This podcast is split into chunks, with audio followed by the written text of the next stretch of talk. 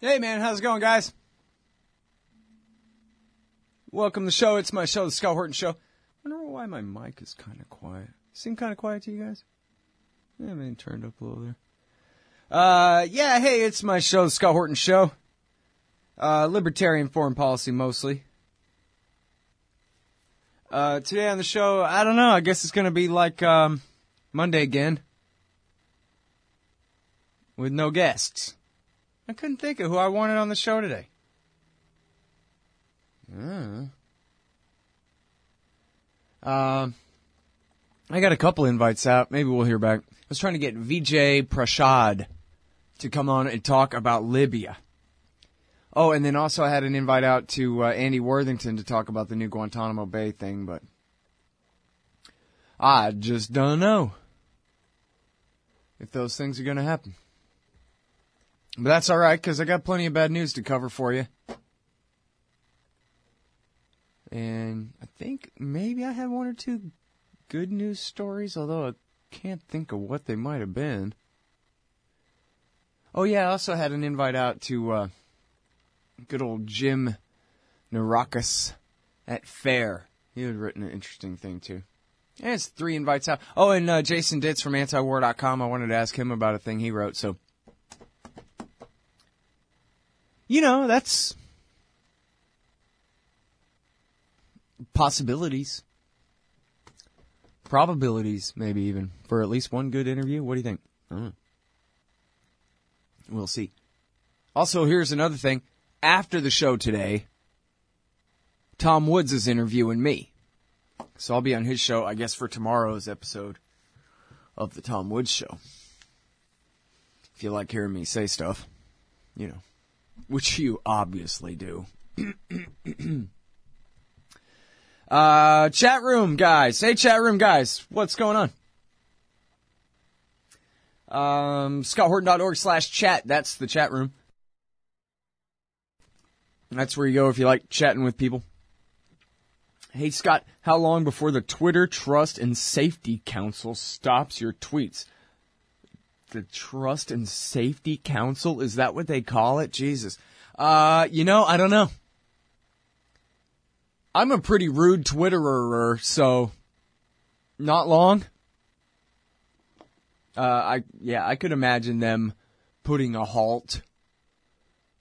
Uh, you know, I mean, I mostly just fight with people who you know start up in my mentions, rather than simply you know interrupting and stalking and harassing others. However, uh, yeah, you know, there's a bit of that, and of course, when they do suspend someone, they usually don't even say why, right? So, uh, you know, who knows?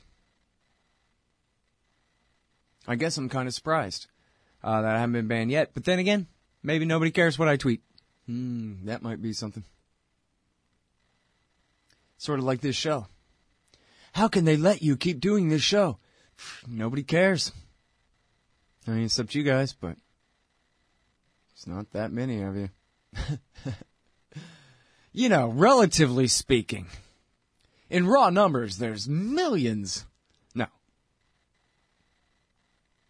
No, there's not. All right. Um, so I guess I'm kind of bummed out because last night, when I was watching uh, for a very short time the uh, Democratic town hall on CNN, I recorded it.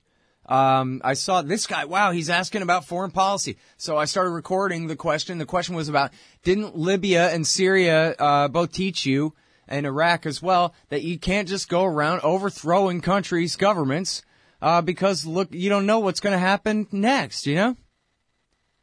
So her Syria answer, she doesn't answer the question at all. She just says, oh yeah, well, you know, I sure am in favor of this ceasefire because it should stop the Russians from protecting the Assad government. In other words, she still wants Al Qaeda to overthrow Assad. And damn you and your question about what might happen next. Who cares? I got my agenda and my Rubio style talking points and I'm sticking to them, she declared. refusing to even address the question at all. And then she changed gears to Libya. Again, I recorded all this last night. Um, uh, th- that was my original point. But then I thought, well, whatever, it'll be on YouTube tomorrow. or They'll have the transcript. I couldn't find it anywhere this morning. I can only find partial quotes. Um, and not the audio. I really wish I'd saved it. But anyway, so here's part of what she said on Libya, and it's more or less the case she made. I want to give the people of Libya a chance of actually forming a government. Because they don't have one now, and not that they have freedom in the place of a government, they have war in place of a government. I'm hoping we can give them the time and space to actually make a difference for their country in the future. They had an election, and it was a good election. That was an amazing accomplishment. Well, you know, again, this is just a partial quote. She started out pretending that Gaddafi, who she admitted didn't even have an army, only his own kind of personal Gestapo, was killing people. Uh huh. Who was he killing? Al Qaeda guys. And what did she claim at the time? That he was going to massacre every last man, woman, and child in Benghazi.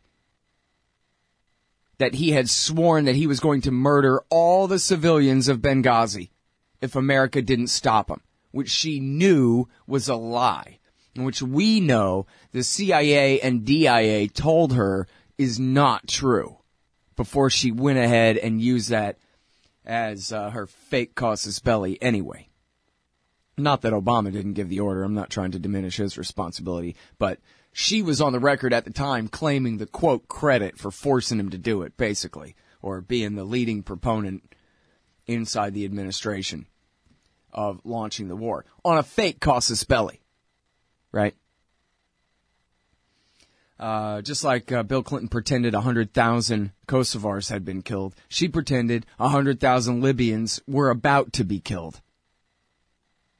Based on complete lies. And you can even read in Foreign Affairs where uh, they concede that, yeah, that wasn't true.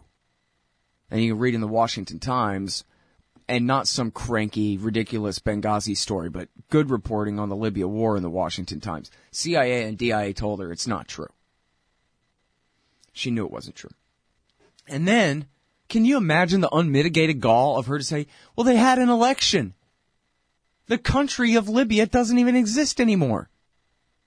It's split into warring factions, two different governments claiming rule over the whole country, neither of them with the ability to rule more than a city.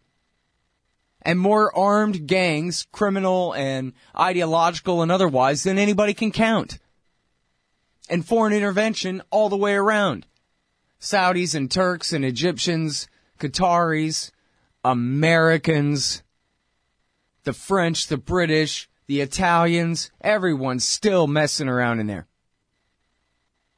And she wants to say, oh, they had an election? Yeah. And did the people who won that election, do they control a monopoly state in Libya at all right now? No. They held an election. An election.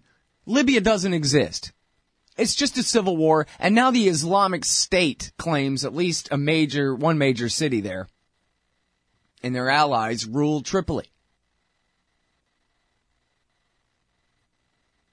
And, uh, uh, Abdel Hakim Belhaj, who she helped put in power there, is now the leader of the Islamic State there. And then she actually said, and this is the other thing that's not in the written quote here. Let's see if I can find the audio again during the break. Where she said something very close to, hey, look, we've been in Japan and Germany for 50 years and these things take time.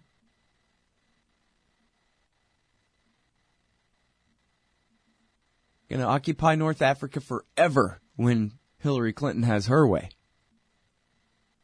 You know, because she created a terrible disaster there and has to fix it. Hey, Al Scott Horton here to tell you about this great new ebook by longtime future freedom author Scott McPherson.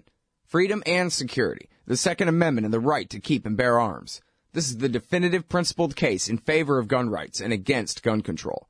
America is exceptional. Here the people come first, and we refuse to allow the state a monopoly on firearms. Our liberty depends on it. Get Scott McPherson's Freedom and Security, the Second Amendment and the Right to Keep and Bear Arms on Kindle at Amazon.com today. You hate government? One of them libertarian types? Or maybe you just can't stand the president, gun grabbers, or warmongers. Me too. That's why I invented LibertyStickers.com. Well, Rick owns it now, and I didn't make up all of them, but still, if you're driving around and want to tell everyone else how wrong their politics are, there's only one place to go. LibertyStickers.com has got your bumper covered. Left, right, libertarian, empire, police, state, founders quote, central banking. Yes, bumper stickers about central banking. Lots of them. And, well, everything that matters. LibertyStickers.com. Everyone else's stickers suck. Okay, so I found the whole clip here, man. I'm going to play it. It's unbelievable. It's worse than I thought. But let me just go ahead and address the occupation of Germany and Japan and Korea as the examples here. All right. Germany was split in half. The Soviets got the eastern half of it. The Americans and the Brits got the west and West Berlin. And uh, they were under, well, uh, complete and total military domination by the Allies, uh, who created a government basically of people who were willing to get along because of what they were up against. They were forced right into the American camp. And, you know, all the worst Nazis, of course, were imported to the United States, so the U.S. didn't have to deal with them in Germany. They just gave them jobs in the CIA and making germ weapons and torturing people and that kind of stuff. Fun stuff. So the Nazis weren't an issue.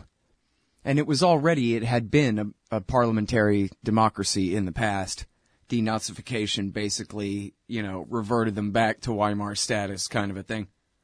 In Japan, they had also been a parliamentary democracy, of course, still with an emperor. But they had already had the forms of, you know, British style, Western democratic uh, institutions and this and that before the rise of right wing imperialism. And of course, the emperor had, and, and his regime had virtually complete control over that society.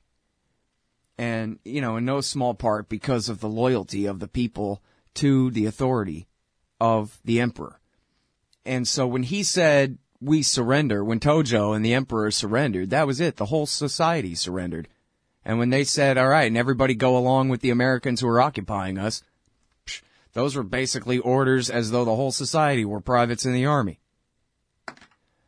Um, a situation not likely to ever be repeated. And then, of course, in Korea, the reason we have troops there is because America invaded Korea in order to prop up the Japanese Vichy fascist government. Uh, the imperial government under Japanese colonialism there. And in order to fight off the communists who were the leaders of the insurgency against the Japanese. And I don't know how many, what, a million and a half or two million Koreans were killed in a holocaust of a war there to uh, you know, restrict the communists to the northern part of that peninsula. And the reason we still have 35,000 troops there now is as a tripwire for war to make sure that the South Koreans don't ever have to defend themselves and to basically allow their politicians to spend money militarizing and creating a blue water navy while we're defending their northern border. They get to go and, you know, try to pick a fight with their old enemies, the Japanese, our other allies. The whole thing is a freaking disaster. We still don't even have a peace treaty after 70 years. 65, whatever the hell. I can't do math very well on the air. Live in real time. But anyway. And then these are her comparisons. This is her answer. Hey, look, we've had to occupy Japan, Korea, and Germany ever since World War II. And we plan on in, in occupying them indefinitely and so why should Libya be any different? That's what Hillary says. Invade and conquer and stay in Libya forever. Forever. It's almost unbelievable, except that it's not. And yes, I'm stalling for time now, looking for my uh, "We Came, We Saw, He Died" clip. But anyway, yeah, she really does think she's Alexander the Great. Here's the audio. Let's listen to this from uh, from the debate last night. I'll try to keep notes on all the different horrifying things she says. Libya is a little different. Libya um, actually held elections. They elected moderates. They have tried to piece together a government against a lot of really serious uh, challenges internally coming from the outside with uh, terrorist groups and, uh, and other bad actors. They're working to try to unify the different factions inside Libya so that they can take united action against the terrorists and try to get the, the, east and the west of the country working together. You know, they're a rich country. They have oil. They're not um, without resources, but they've got to get over their internal disputes. And the United States, Europe, and others are helping them to try to do that. And I think they need some time and support. I know the United States has taken some actions against terrorists inside Libya, uh, particularly ISIS training camps, uh, and I support that because I want to give the people of Libya a chance to actually form a government and realize the promise of getting rid of Gaddafi, who had so oppressed the country for you know, more than 40 years, hollowed out all the institutions, threatened genocide against his own people, which is one of the reasons why the rest of the world intervened. And I'm hoping that we can give them the time and space to actually you know, make a difference uh, for their country in the future. How do you explain the time and space to people? Because when you look at Libya, uh, for example, you're right about ISIS being yeah. there. The U.S. Yeah. just had to bomb. Uh, the place, by most estimates, is in its nightmare phase right now. Is it an example for people to say, you see what happens when we get involved? You see what happens when you take somebody out? You don't know what's going to replace it. Maybe we shouldn't have done it that way. Do you believe there is a mistake involved in Libya right well, now? Well, let me make two points. One, let's remember what was going on at the time. Uh, this was at the height of the Arab Spring.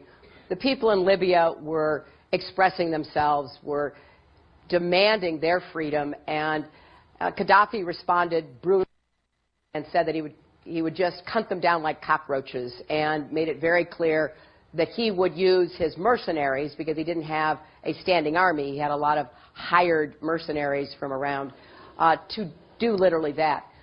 The Europeans who are across uh, the sea from Libya, you know, came to us and said, "This is on our doorstep. We need your help."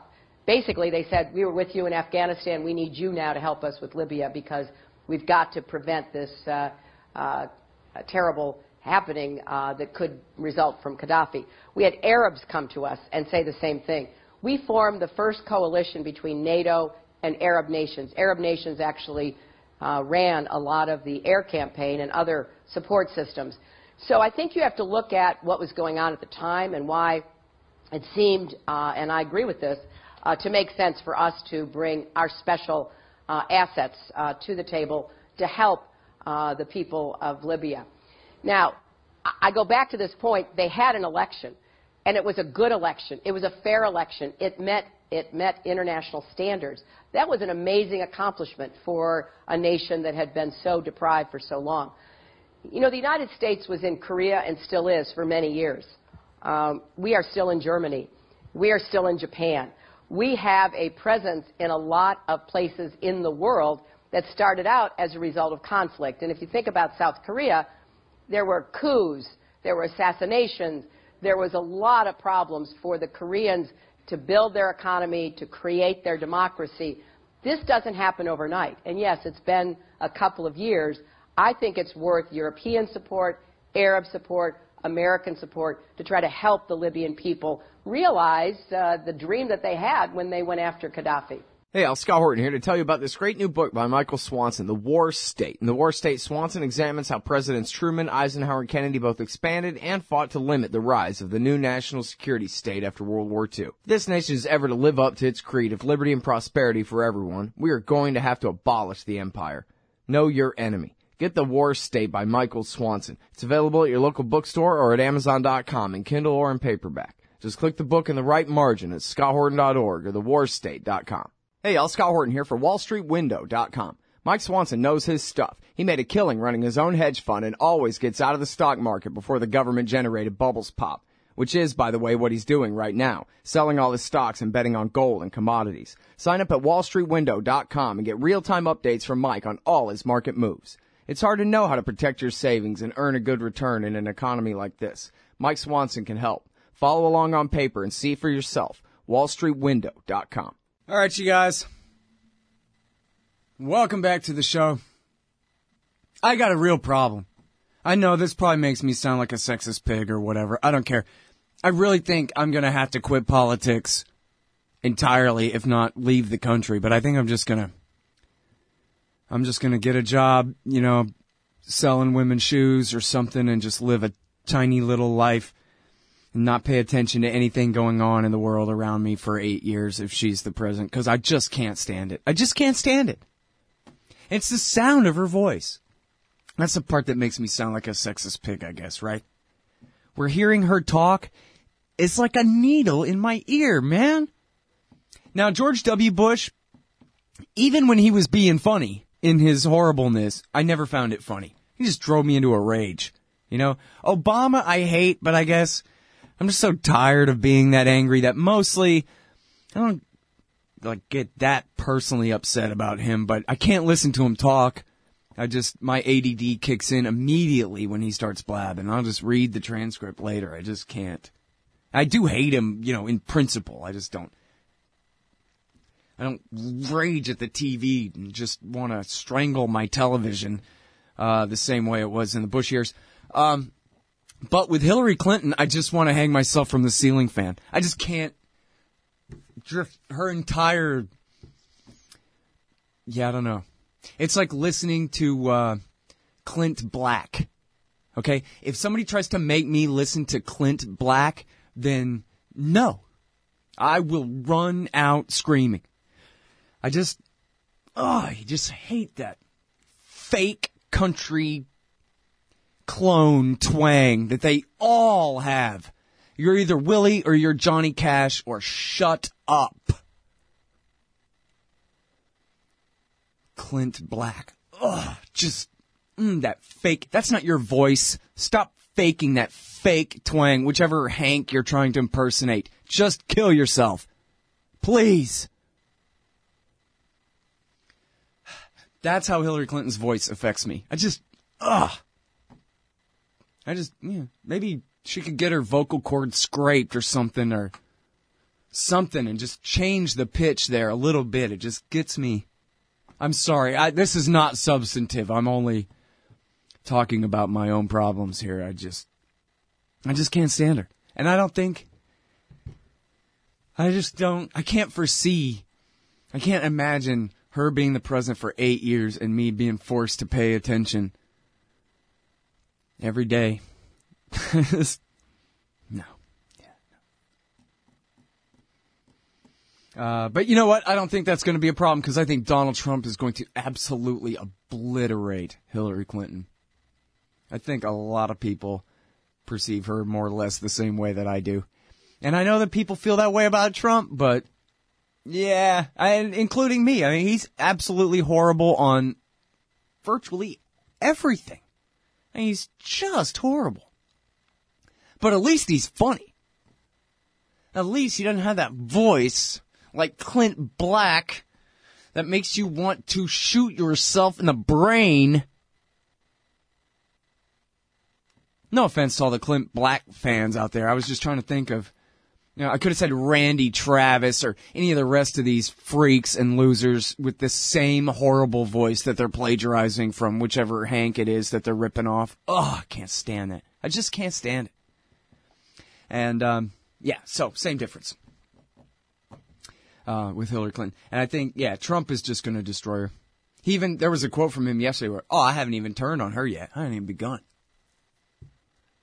I don't even think he's going to have to take notes on a piece of paper. I think he's just got a running list of th- funny insults that he can use against her that is just going to destroy her. And I hope he doesn't take the low road and accidentally say anything sexist because she can be completely destroyed without having to go there. I'm telling you before, I don't have the quote in front of me or anything, but there was one time, well, the most recent quote, they said, well, what about Bernie Sanders? And he goes, well, you know, it doesn't even matter because it's obviously it's going to be Hillary. I mean, unless she gets indicted.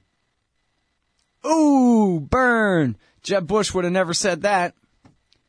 And uh, it goes right to the part of your brain that knows that she's a criminal. It just only, you start asking yourself, I wonder for what? Which crime that she committed is he referring to?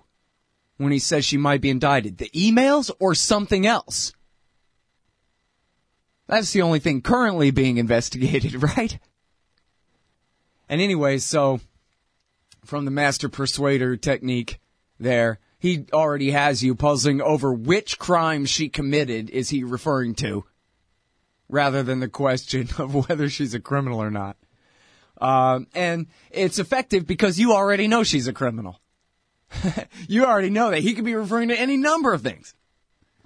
So, um, yeah, that's good. And there was a, a previous one where he said, you know, she's lucky, I think it was lucky, that she's not in the penitentiary, right? Not jail, but the pen. So immediately you're picturing the Supermax or, you know, the Green Mile or some, you know, like the state pen from what Oz on HBO or what, oh, Orange is the New Black. That's the one everybody likes, the women in prison. Immediately you're picturing Hillary in prison.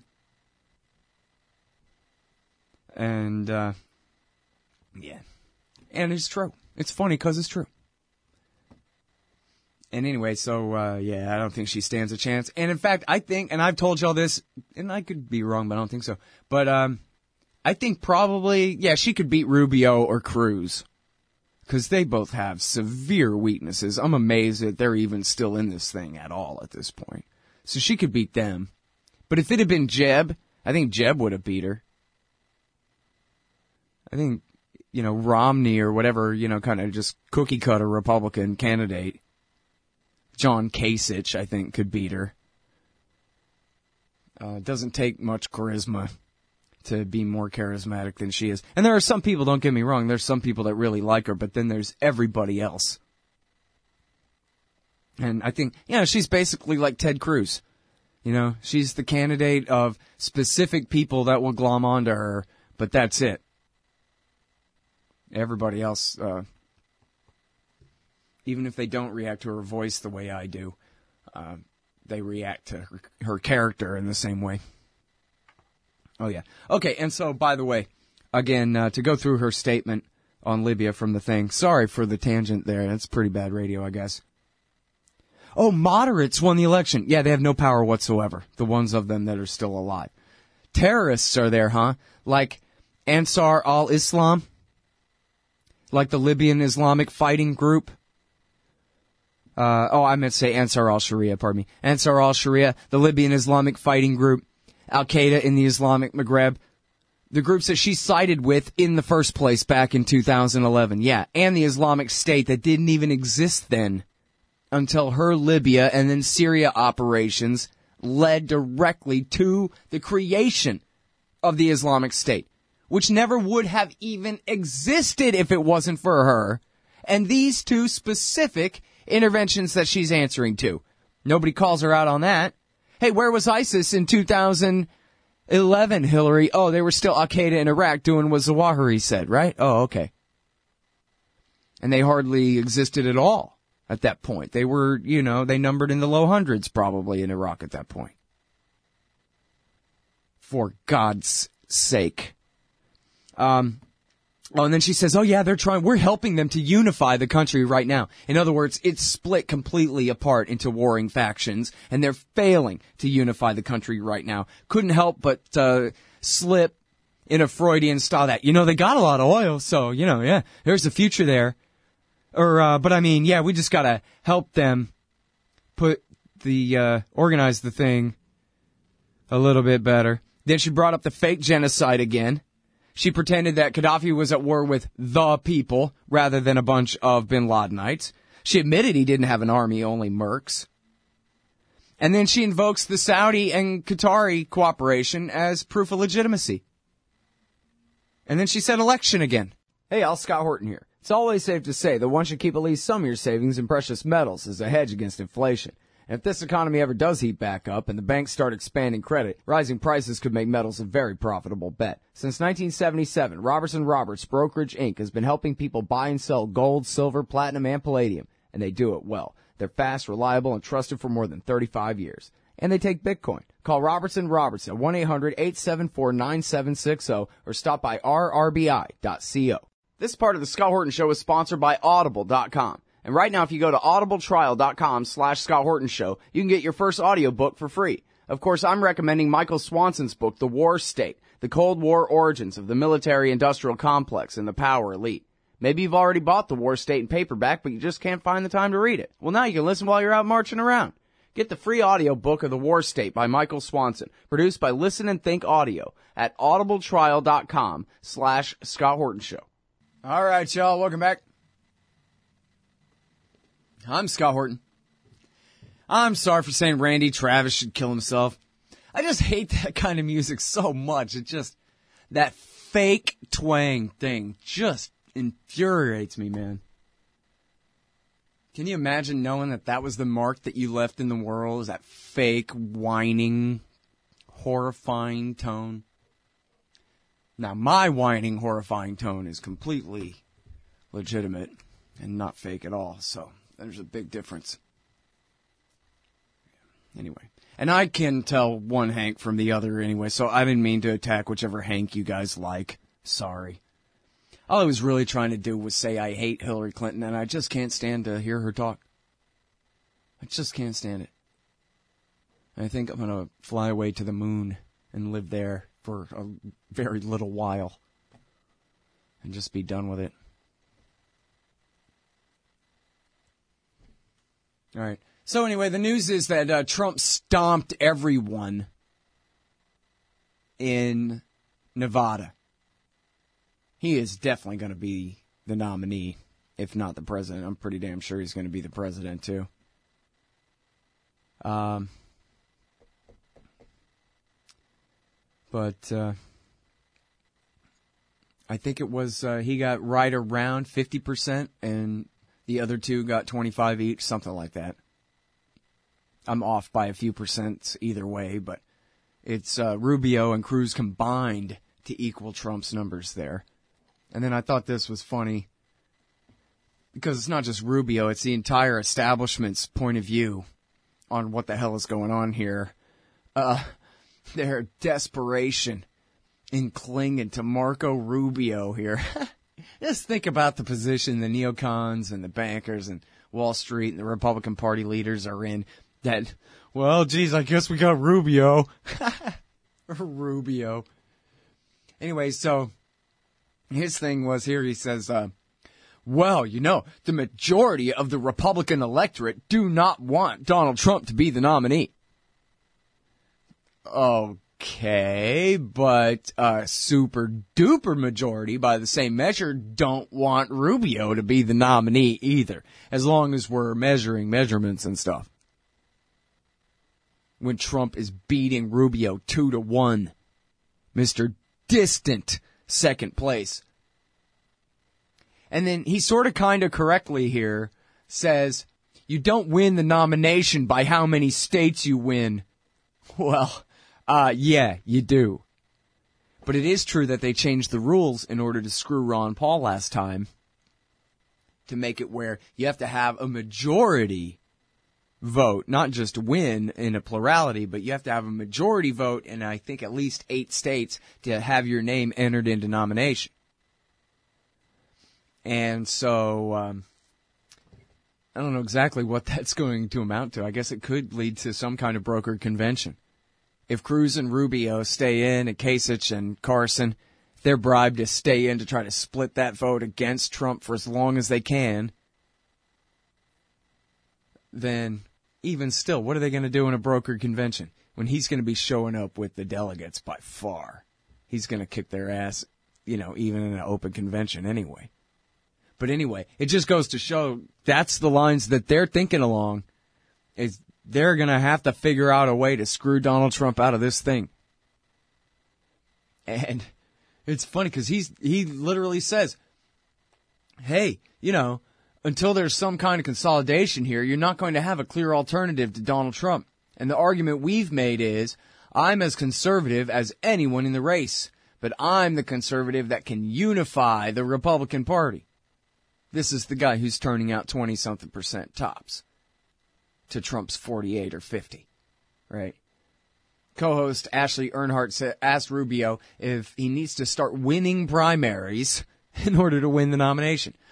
Well, you don't win the nomination by how many states you win, Rubio responded. Before claiming, oh yeah, no, he will take some of the winners, uh, takes all states in March. But, uh, he didn't dare to name any of those states. And anyway. Now, and by the way, when I say screw Ron Paul, I'm not saying they screwed him out of the nomination, because uh, he wasn't going to be able to get the nomination. He didn't win any states. But he did have a great ground game, and he did collect a lot of delegates uh, by playing very, co- very carefully to the rules, and did have the ability under the old rules to get his name entered into nomination. And that's even when, you know, they screwed him in Iowa and they screwed him all over the place. There's a whole book about how they, um, you know, screwed him out, out of delegates and out of some of the primaries, you know, in some of the states and the caucuses too. Um, but, uh, at the very least, they should have had to have a fight about it. But they changed the rules in order to, uh, prevent Ron from even having his name entered into nomination on the floor of the convention. And of course, Rand Benedict Paul was the first one to uh, throw his father under the bus and endorse Mitt Romney before they were even done screwing him yet. And I remember a lot of people at the time thought, well, that must have been a, a Ron Rand strategy to do this smart thing or something. Uh-uh, because then it later came out, a uh, video where um, Ron and his wife, Carol, were asked about it. And uh, Rand Paul's mother says, well, he called and gave us 30 minutes notice that he was going to do it. Which clearly shows they did not plan it together uh, at any time. I mean, he didn't even ask whether that fit with his father's plans or what. Which is no surprise, obviously, but just for the record. Um, but anyway, uh, kind of a tangent, but kind of worthwhile to note. And so, yeah, uh, I guess this is why I always thought it was going to be Jeb before old uh, Black Swan, the businessman, got involved in this thing, was because the rest of the Republican Party field is so mediocre. I mean, they just have their who's their intellectual leadership? They have none. They got Mitch McConnell is their leader in the Senate. That's the most powerful elected Republican official in the country and he's the least charismatic person in North America. Gotta be kidding me. They got Rush Limbaugh on the radio, but that's about it. They've got no leadership. They don't really believe anything except lies about current events, you know, but they don't have any principles other than they like drinking the blood of dead innocent Arabs and being afraid and wanting police to protect them all day every day from, you know, whatever nightmares they enjoy fantasizing and daydreaming about.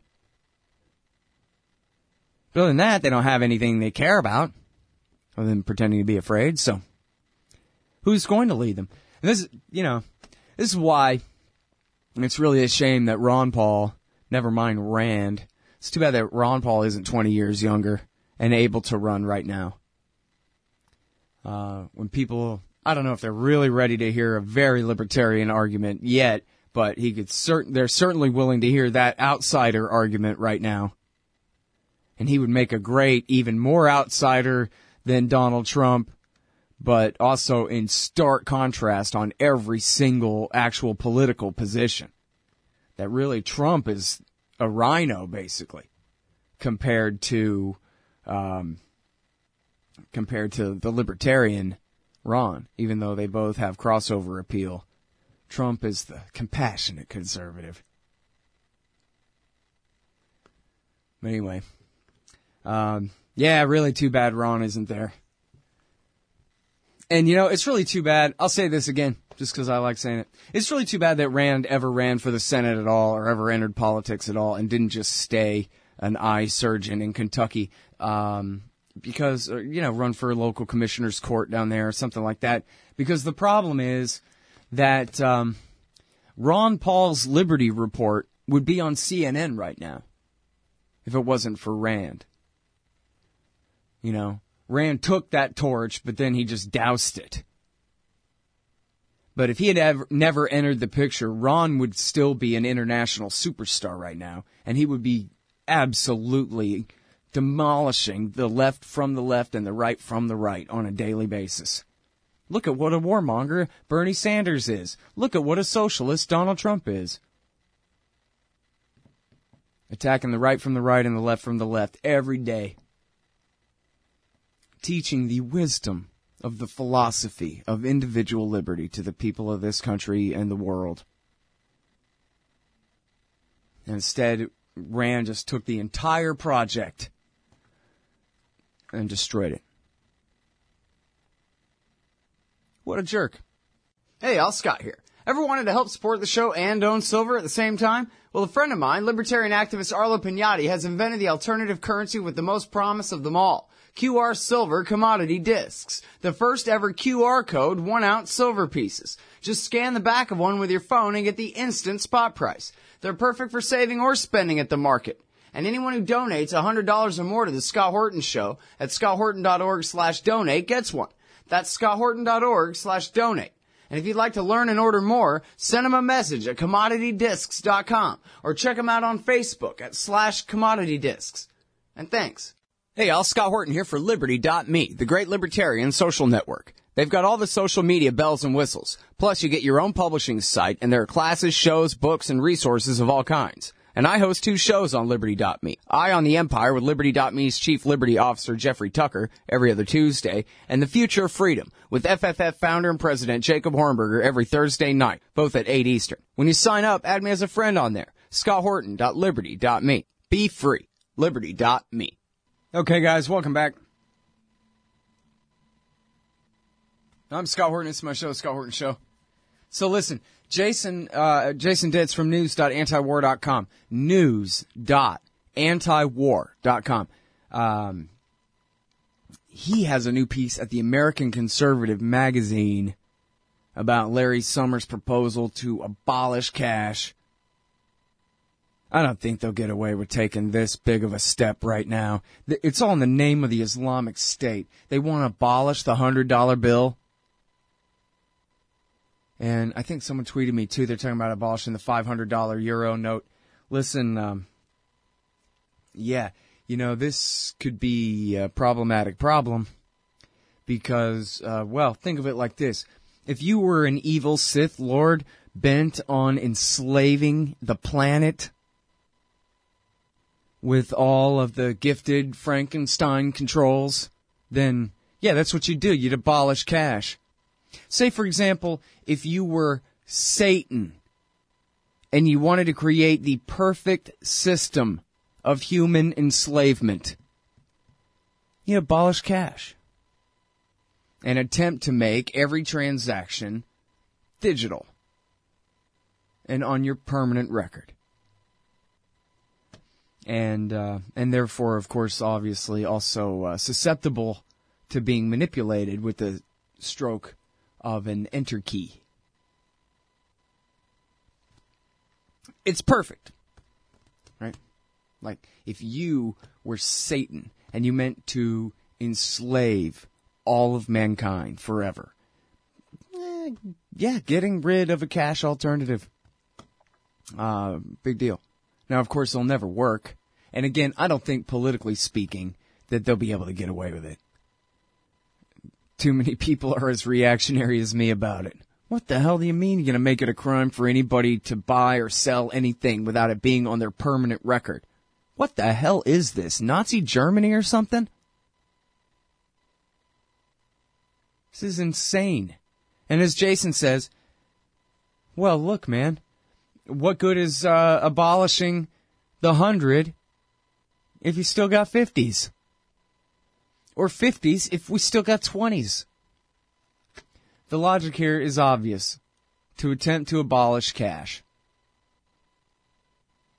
And uh, everyone ought to absolutely panic and freak out and refuse as your second or third priority of all, you know, public issues beyond stopping the wars immediately and this kind of thing. Uh, this is just huge and must be opposed. And and when the trial balloons like this come out, there's got to be a negative reaction, a severe one.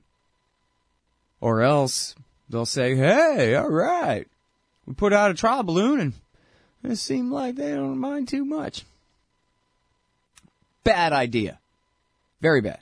So, um, yeah, Jason Ditz, he's going to be on the show to talk about his great article. You got to read it. It's at theamericanconservative.com, the American Conservative magazine. It's really great. Uh, really scary stuff there. Uh, yeah. So listen, um, actually, hmm, yeah, I want to talk about uh, Syria for a minute here. This is the most important thing. John Kerry. Oh man. John Kerry says if ceasefire fails, partition of Syria is plan B. Splitting the country could provide eventual solution. I just hate these guys. You know, the way they pretend that, yeah, you know, uh, the people of Syria left to their own devices, they'll all just keep killing each other.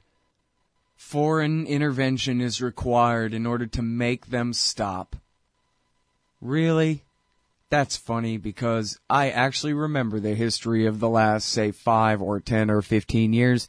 And yeah, no, that's not true. It's intervention by America and America's allies, satellite states in the region that have brought Syria to this ruin. One of the headlines today on antiwar.com, in fact, is um, according to the Syrian Observatory for Human Rights, their best guess and they are allied with the so-called rebels, or you know, lean toward them. But apparently, and I don't know on any actual particular accusation, but overall, as far as keeping count of casualties, they have a pretty, he, it's one Brit, does seem to have a pretty good reputation. And in fact, I'll go ahead because that sounds kind of, you know, suspicious. Um, but David Enders just after reporting from the Syria war told me, yeah, no, I mean, I actually thought I was very suspicious of the guy too, but I was in Syria checking his work and it panned out that, you know, he was doing pretty, pretty damn good. So anyway, he's, that guy, Syrian Observatory is saying 370,000 have been killed in this war. I don't know. That kind of sounds like a lot. You try to think of the same time frame of the American war in Iraq but without the U.S. military in there, that seems like it must be a little high. But I don't know. It's been a hell of a war, too. But anyway, uh, Kerry says if ceasefire fails, partition of Syria is plan B. The ceasefire is supposed to go into effect this weekend, but yeah. We'll see about that. And um, Oh, Jason says at, at news.antiwar.com, Syrian government, some rebels endorse ceasefire plan. Groups will abide by pact, but don't expect much. And of course, um, Al Nusra and the Islamic State that completely dominate the war against the Syrian state aren't part of the ceasefire. And, you know, are likely probably to turn on any so-called rebel groups loyal to the CIA who they've been friendly with if they do cease fire. Like, for example, Ahrar al-Sham, who's really nothing but another faction of Al-Qaeda.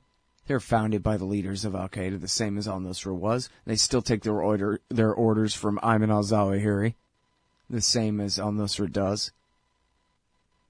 But they're part of the ceasefire.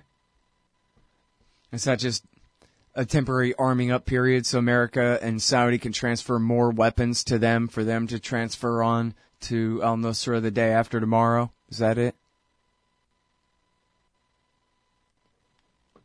And then, so here's the other thing. That's big news.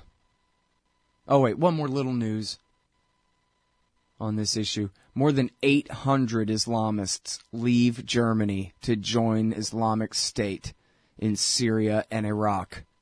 This is from DW.com.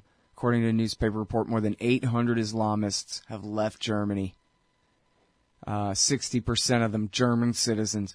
And man, you go back, well, I don't know how you'd find it in the index. One day Google will be able to search audio for text, search terms, you know, I don't know. I hope they'll, they come out with that soon. and then it'll be really easy to prove that I've been warning you about this for five years straight. You know, the Americans and their European allies pushing this jihad in Syria after a whole new generation of people have grown up during the Iraq War and given them a whole new battleground to fight in, and now this much closer to Europe. And it's been apparent that European, I don't know, jihadis and wannabe jihadis, fake it till you make it, right, guys, uh, have been traveling there for years now. And, you know, the Paris attack, as horrible as that was, the Brussels, um, I think it was in Brussels where it was the Jewish museum that was attacked in a synagogue. Um, you know, the, and maybe one or two other attacks. Oh, Charlie Hebdo, of course. Um, you know, this is nothing compared to what Western Europe could be subjected to as direct blowback from American and European foreign policy, supporting the jihad in Syria all this time. And, uh, you know, especially if I was in Europe, but even as an American, it's time to be a little bit paranoid. I wouldn't say be paranoid that they're going to hurt you or your family. They can't get, you know, your odds of being attacked by a terrorist are very low. America's odds of being attacked by terrorists keep going up and up and up. And uh, especially in Western Europe. And if 800 is the number, I guess I'd be surprised it's that low. All right. When we get back, I'm going to tell you about uh, Robert Kennedy Jr.'s new piece on Syria. I think you'll be interested in it. Hey, Al Scott here. If you're like me, you need coffee. Lots of it. And you probably prefer it taste good too. Well, let me tell you about Darren's Coffee Company at darrenscoffee.com. Darren Marion is a natural entrepreneur who decided to leave his corporate job and strike out on his own, making great coffee. And Darren's Coffee is now delivering right to your door. Darren gets his beans direct from farmers around the world. All specialty, premium grade with no filler. Hey, the man just wants everyone to have a chance to taste this great coffee. Darren'sCoffee.com. Use promo code Scott and you get free shipping. Darren'sCoffee.com. All right, you guys, welcome back. Okay, so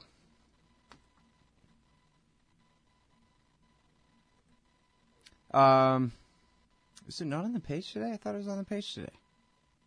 I guess we're running it tomorrow. Yeah, what the hell? Hang on a second. I gotta find the link for you. Uh, first, I gotta click this. Well, I thought I had it right here, but I wasn't paying attention. Uh, the article is Robert Kennedy Jr. in the uh, Politico magazine. And you know what? There's some pretty good journalism in Politico magazine from time to time, I've got to say. And this one's really important. It's by Robert F. Kennedy Jr. And it's called Why the Arabs Don't Want Us in Syria. And he starts out saying, An Arab killed his father. And you know, I don't know how suspicious I am of the whole Sirhan Sirhan thing anymore. Like, kind of in a way I am, but then on the other hand, I don't know, man. Anyway. So, uh, RFK Jr., anyway, he buys it and goes, look, Sirhan Sirhan killed my father. And so I've always been interested in, well, geez, why would he have done that? Of course, that was way back in 1968 for those of you who believe that history begins on 9-11 2001. Um, the official story, by the way, is that it was revenge for Senator Kennedy sponsoring a huge arms sale to Israel for use against the Palestinians. And anyway, oh, and I guess uh, in the aftermath of the 67 war and the occupation of uh, the rest of Palestine. So anyway, um, he goes on to tell the story of American intervention in Syria, hitting a lot of major points uh, from back in World War II. America running coup d'états. He goes into the real history of how America really installed Saddam in power in the first place. And then, yes, he leaned more toward the USSR there in uh, the 1970s for a while before coming back under American alliance in the Carter and Reagan years. But anyway, it's a good little history of American intervention in the Middle East since World War II from a certain, you know, point of view. And that point of view is mostly oil pipeline politics. And my problem with the article is that I think he oversimplifies it when it comes to his conclusion paragraphs at the end, it just sort of falls apart and he just starts making assertions and he doesn't really tie it together that well. And I think the reason for that is because he makes the mistake of wanting to oversimplify it into one big reason when and I think we really should all learn this from the Iraq War. It's a lot of little reasons. None of them good enough. Uh, but none of them really the driving factor either. Uh, well, maybe some more than others. But anyway, uh, there is a confluence of interests behind the uh, attempted half-assed regime change in Syria here over the last five years. And so, still worth mentioning, this article really covers the pipeline aspect well. And in fact, I think it's the best one that I've ever read on the question of the pipeline and how much that had to do with uh, American and, of course, Saudi and Qatari support for regime change against Assad and their motivation for exploiting the Arab Spring against him immediately. Of course, Israel's interest is completely played down here. But then again, fair enough. I don't care. Um, you're never going to find the whole story anywhere until I write my book. Uh, but, uh, which is coming soon, I think. But, um, it's an important piece of it anyway. A very important piece of it. You can find it at politico.com slash magazine. It's called Why the Arabs Don't Want Us in Syria. It's by RFK Jr. And yeah, it's like 5,000 words or something, man. It's one of those where sit back and uh, take a bong rip or drink a beer as uh, Brad Hoff recommended. And, uh, eh, enjoy.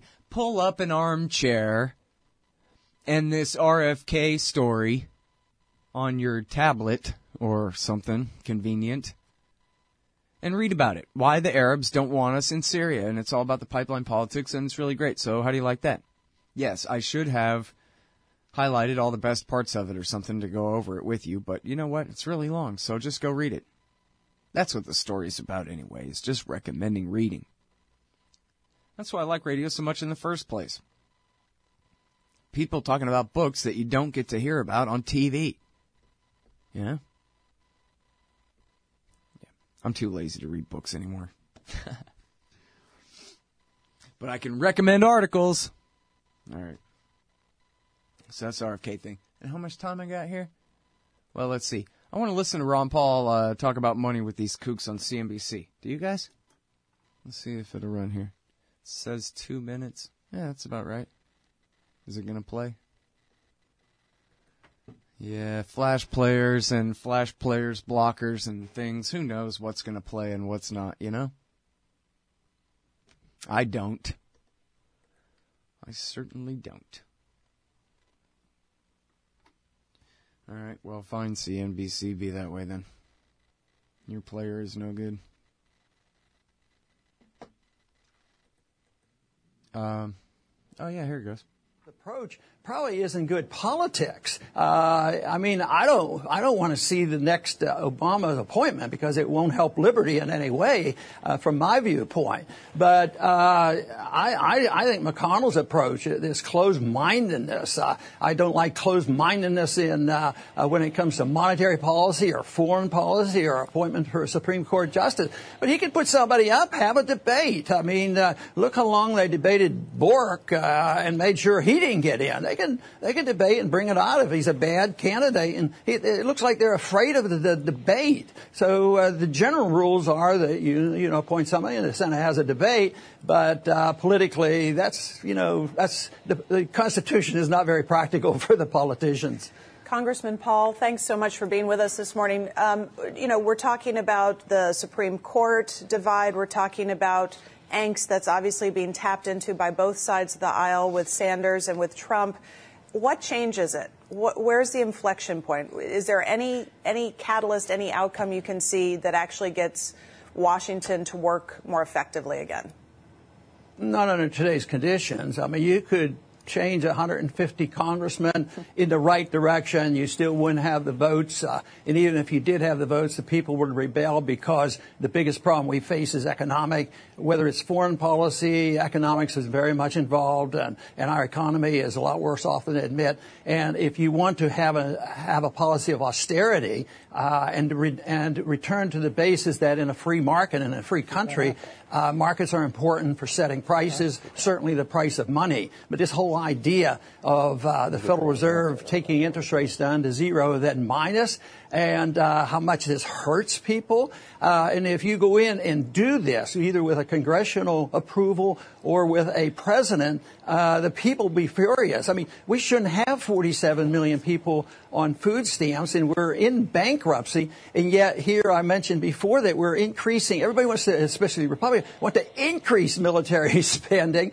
Nobody's going to cut. So you're not going to see this resolve. You're going to see Trumpism versus uh, Sanderism, and they're not a whole lot different. They're more Hey, I'll check out the audiobook of Lew Rockwell's Fascism versus Capitalism, narrated by me, Scott Horton, at audible.com. It's a great collection of his essays and speeches on the important tradition of liberty. From medieval history to the Ron Paul Revolution, Rockwell blasts our status enemies, profiles our greatest libertarian heroes, and prescribes the path forward in the battle against Leviathan. Fascism versus Capitalism by Lew Rockwell for audiobook. Find it at Audible, Amazon, iTunes, or just click in the right margin of my website at scotthorton.org. All right, y'all. So, yeah, sorry to taking calls today, except that, um, well, my Skype and phone call taking computer exploded. Well, okay, I destroyed it trying to fix it.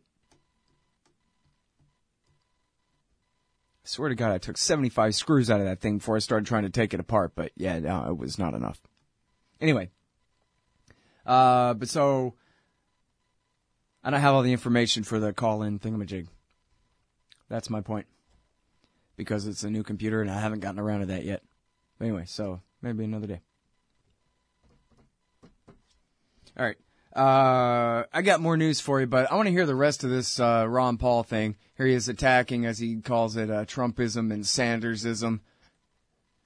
Uh, the sainted Ron Paul, as uh, he was recently called by one wag that we're increasing. Everybody wants to, especially Republicans, want to increase military spending. Nobody's going to cut. So you're not going to see this resolve. You're going to see Trumpism versus uh, Sanderism, and they're not a whole lot different. They're more government. Uh, Sanders wants to make the government much bigger and tax people uh, when there's no growth out there. San- uh, and Trump wants to come along and he, he, he doesn't want to make the government bigger. He wants to become the government, the sole person that runs the government. But so that's not very good options. Yeah, well, got that right. I'm sorry, I just can't help it. Every day just is another proof of Rand Paul and the disaster that is Rand Paul. Why should Ron have to be the only one up there saying it when he had a son who was just running for president. And he couldn't, he didn't have the wherewithal to say that. Not that, yeah, no, everybody's right about everything. But no, everybody's wrong about everything. Are you kidding me? Trump, Sanders, these guys want to drive our country into the ground. And they mean well. That's the worst part of it. They think they're right, for God's sake, but we know better. I mean, Man, seriously. Yeah. If only Ron was younger and still running. I just can't get over it. And people on Twitter all the time, oh yeah, well who do you support? I don't support anybody. Well, who do you, prefer, who do you prefer? Nobody. I will concede that there are a couple that I hate more than the others. I admit I hate Hillary more than Bernie. And I guess I probably hate Trump more than Bernie. And Trump and Bernie are equivalent to me, I guess. And Trump's probably the more dangerous. But then he's hilarious too, so there's that. But that shouldn't really count for much. Um, Cruz and Rubio are both, you know, whatever scum on the bottom of my shoe. They're not worthy of mention even, but anyway. All right. I did have other things to uh, mention on the show here, but I just forgot what they were. Oh yeah, this was one. I'm trying to get uh, Bacevich on the show, but uh, next week he's unavailable. But he had written a thing about this. Here's another one along these lines: Obama's Russian rationale for trillion dollar nuke plan signals new arms race. And this is the kind of thing that, you know, definitely is going overlooked due to partisanship. You know, the Republicans don't, uh, other than, you know, Ron, who doesn't count, uh, nobody really wants on the right to criticize this. Because um, it's militarism and they just love it by default. Um, and the liberals don't want to criticize it because it's their hero Obama, so they just look away. And it's the White House pushing this. I mean, obviously in response to um, demand by the suppliers in the economics of the nuclear weapons industry, um, bribing the government to want to buy nuclear weapons from them at incredibly marked up prices. And and they're willing to risk the future of all mankind just for some bucks. That's it. I haven't read of a single indication anywhere that the Obama regime has resisted this in any way. Want a whole new generation of nuclear weapons for a trillion dollars? Yeah, sure, go ahead. Why not? And including cruise missiles, nuclear tipped cruise missiles with dial a yield capability on them. So it might be a city killer, or it might be just to take out one silo somewhere. And it might be a conventional warhead headed your way, or it might be a nuke. And putting every would be uh, receiver of a cruise missile in the position of having to guess whether they're being nuked or not. This is the same thing we talked about. Remember years ago, Obama and his people were proposing, and maybe they're doing this still they want to put conventional warheads on three stage intercontinental ballistic missiles. The kind that you use to deliver H bombs. And they want to put conventional explosives on them. So, hey, forget the drones. We'll just launch ICBMs from Missouri or Kansas or North Dakota or whatever somewhere. Um, from submarines and we'll just drop you know, 500 pound bombs or whatever on people with three stage rockets. Now there's a good waste of money. Boy, oh boy, you could, you could get rid of a lot of dollars doing that. You could also confuse your enemies all over the world as to whether they're being nuked or not and what their proper response should be. Anyway, try to put yourself in the mindset of a nuclear weapons lobbyist.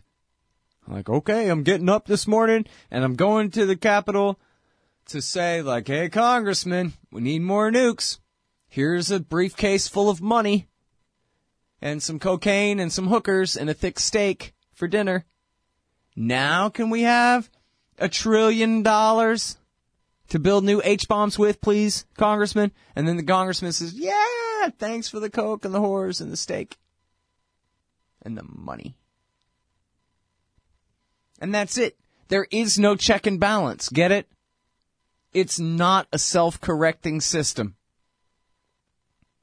And I admit, the only reason I go on and on like this about the nukes is because, you know, I'm basically just criticizing myself in a, in a sense that despite everything I know about the economics of politics as Obi-Wan Kenobi calls it, of, and everything I know about the military industrial complex and their history, especially, you know, of course, since World War II, of simply just bribing the Congress to keep them busy, threatening to kill us all in the Cold War and ever since then too.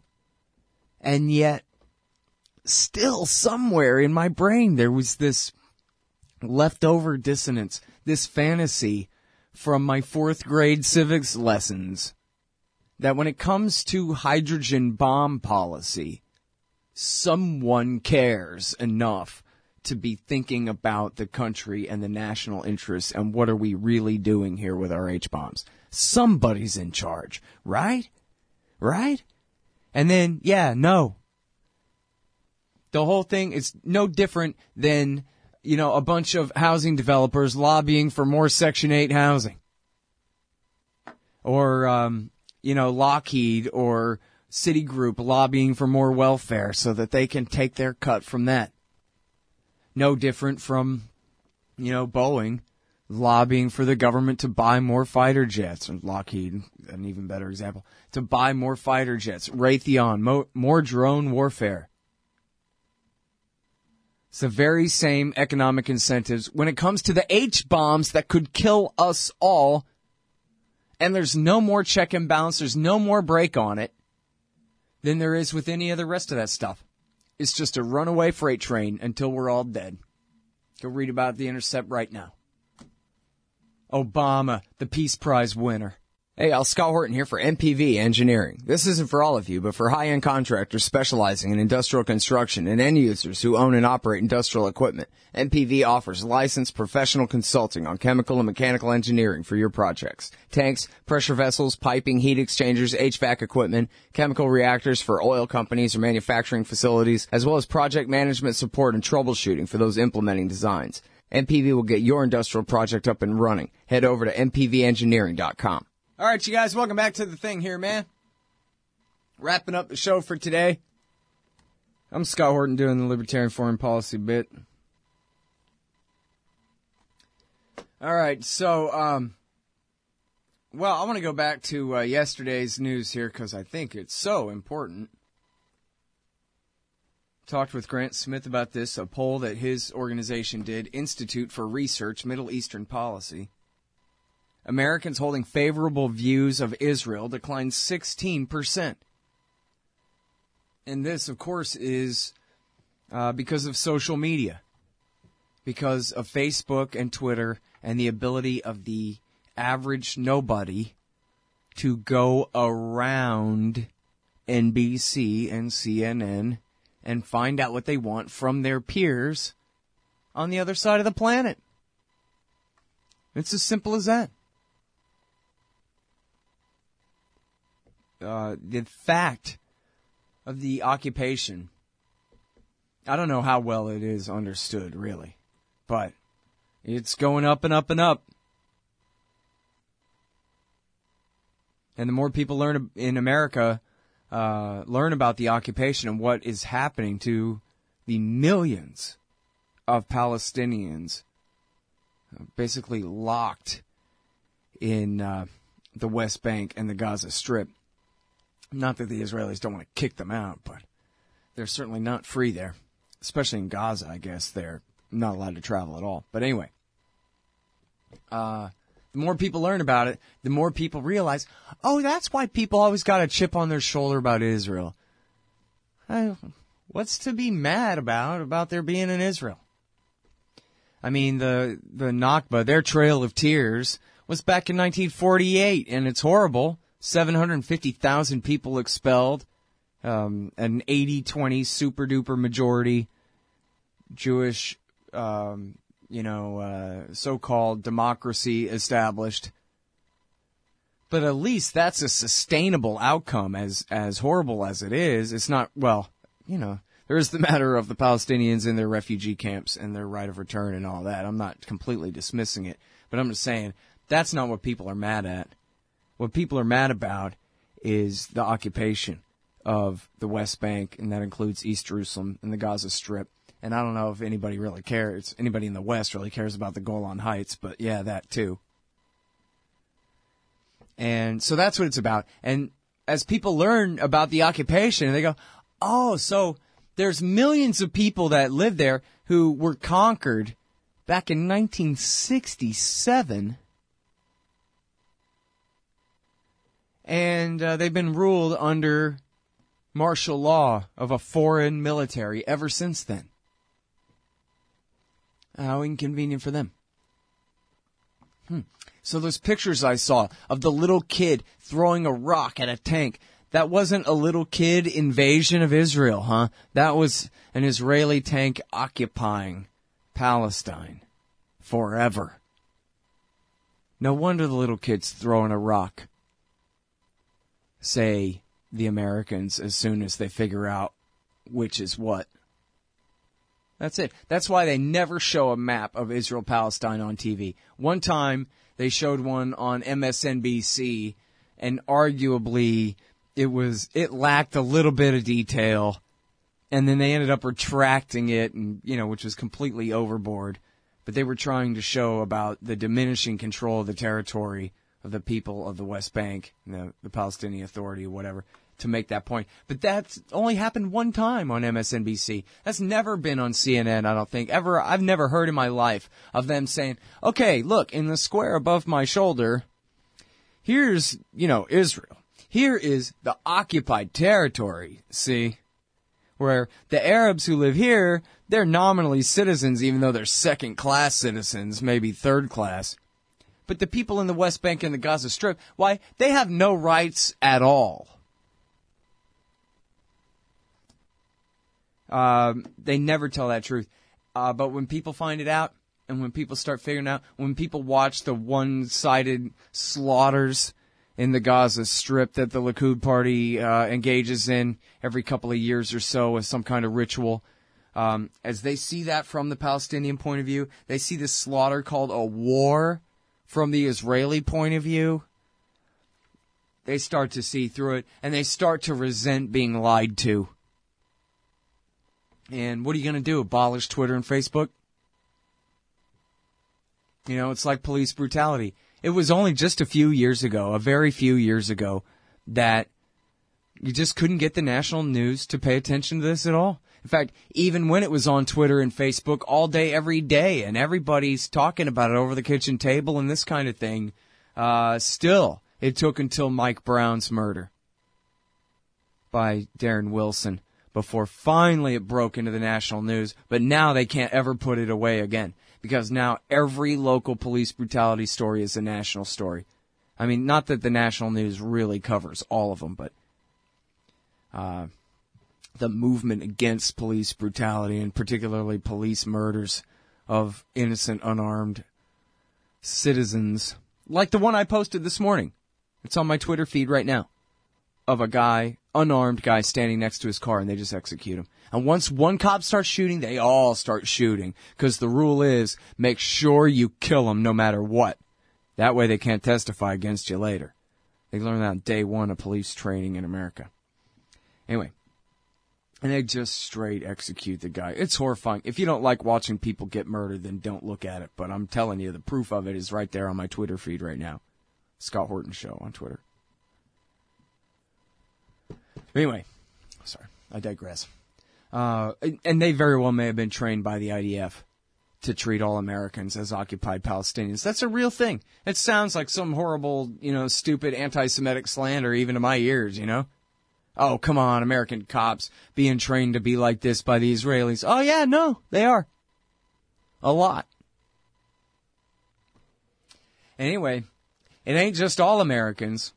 I think it's particularly, now maybe I don't know all the numbers. I'm not the master of all the poll results. But it sounds to me like particularly American Jews are turning against Israel more than others.